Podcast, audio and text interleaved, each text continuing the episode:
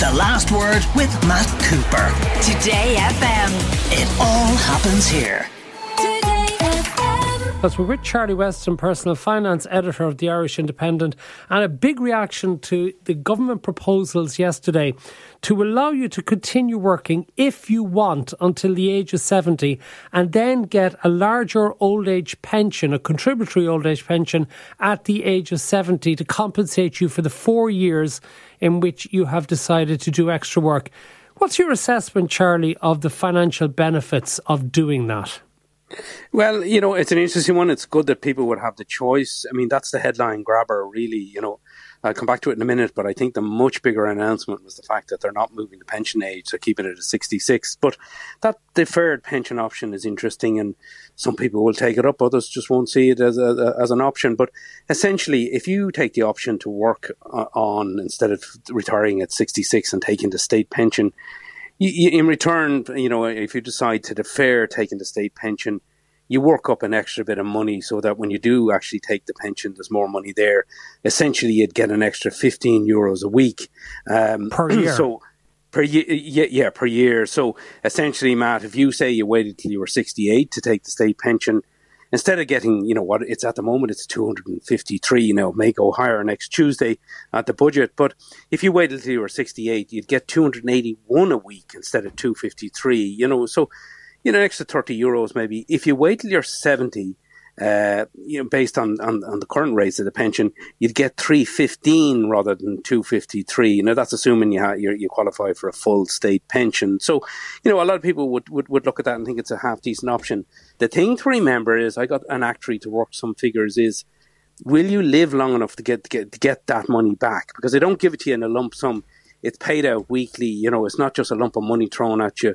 And most men won't live long enough to qualify, you know, to get all that, to get that money back if they defer.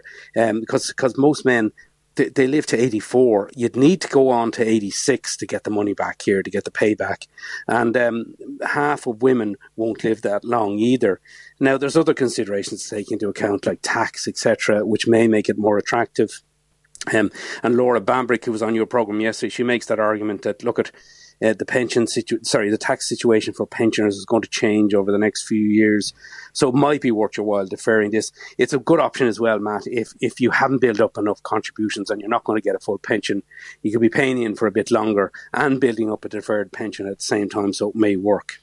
Yes. For you, you know. do, do you have the option, if you decide you want to go to 70, of taking the state pension from the age of 66 and whatever you earn in your job and then paying tax on the lump sum?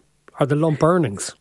Uh, yeah, yeah, yeah, yeah. You could do that, Matt. You could, you know, keep working, take the state pension. Some people do that and just pay tax on it. Now, you know, the, the, the over 66 year old people are in the lucky position at the moment. They don't pay PRSI over the age of 66. That is recommended to change by the Pensions Commission and by the Tax and Welfare Commission. So that could change and that might change your calculations, you know. Uh, also, uh, older people are on a reduced, some of them are on a reduced USC rate. So, um, but you know, you, you can, you, you're going to be paying tax on, on, on the pension, the state pension, and you know, obviously you'd be paying tax on what you earn anyway. But yeah, that's an option for some people. Okay, there's another listener here. James says, "Oh, great, work until 70. I'm working in construction. 70 years of age, climbing scaffolding. Can't wait." But I suppose the point is, nobody is going to force you to actually wait until the age of 70 before you can claim the state pension. It can be claimed from the age of 66, so that person can get down off the scaffolding. They can, Matt, and you know uh, um, that that's true. It's an option. There's no, nobody forcing you here, but that person does raise a very important point. Um, and and you know this this this was mentioned yesterday, but so much of, of what was put out yesterday by the minister Heather Humphreys was really vague and lacked detail. She she made a commitment to look at situation for people like that who are climbing scaffolding, who you know, talk about somebody maybe who's who's operating a, a, a, one of those very tall uh, cranes, climbing up to the, up to the top of that and up and down every day. Um, they can't keep going on till sixty six. Those people need an option of retiring much earlier earlier. And all that the minister said yesterday was she made a commitment to look at that situation where people can return, retire earlier. Look at that standard in other countries. Is, that should be an option for people. Sorry, because of the manual labour in which they're involved, there's a massive difference between the jobs that you and I would do, Charlie, and the jobs yes. that people working in manual labour would do. Exactly, Matt. Look, I had a butcher on to me this morning saying, you know, you mightn't think a butcher is the most physical job. You're not lifting oh, it blocks. Is but it's a very physical job. You're lifting carcasses, and uh, you know these guys are saying, "Look, we can't keep going on. You know, there's no option for us to go to 70 because physically we wouldn't be able for it, and they're going to struggle even to get to 66. So there should be an option there for those people." to you know retire much earlier, even on a reduced pension. So you know there was no detail on that. Even though look, we're waiting for ages on this. We've had a pension commission you know, there's been talk about pensions since the government was formed two years ago, but no detail on, on an earlier pension for people. But it is an important topic, Matt. Anne says, what if you work in private sector and they say you have to go at 65? Can they do that to you?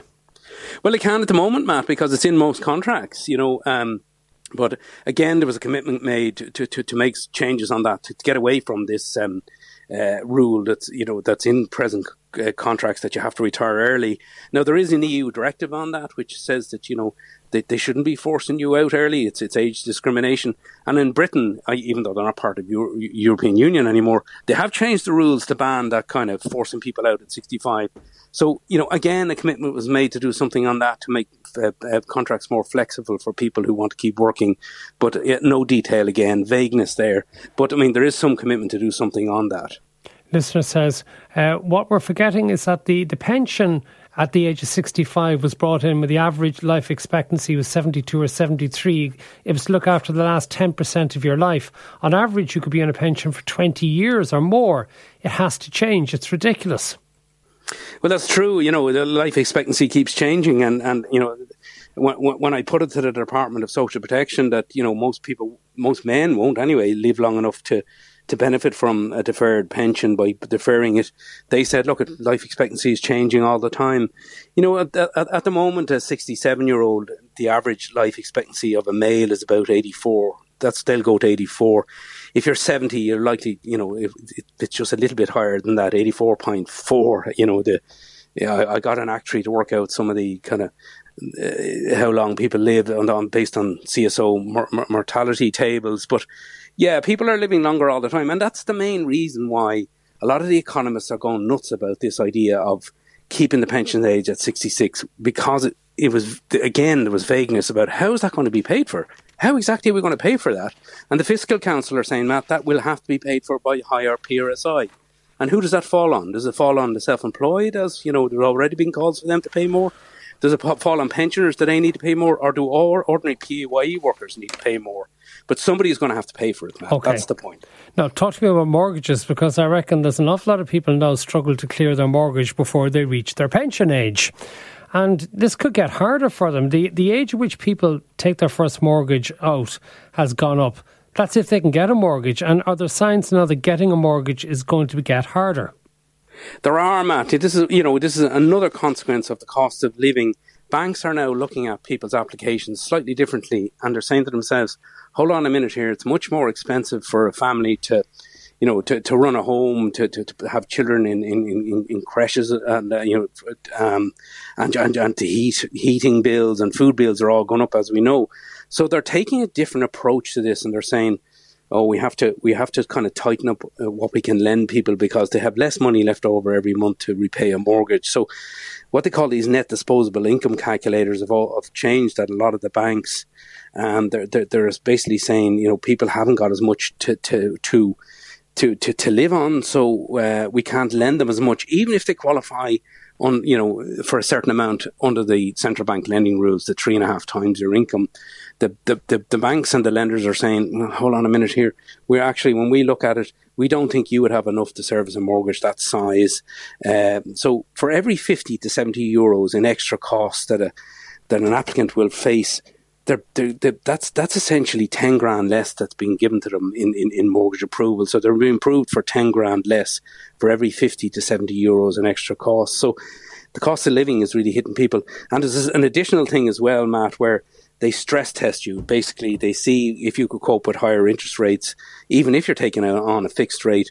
and they're stress testing you. Supposing you take out a three three three year fixed mortgage uh, at three percent, they're, they're, they're stress testing that. Uh, if rates go to five, six percent, would you be able to cope with that?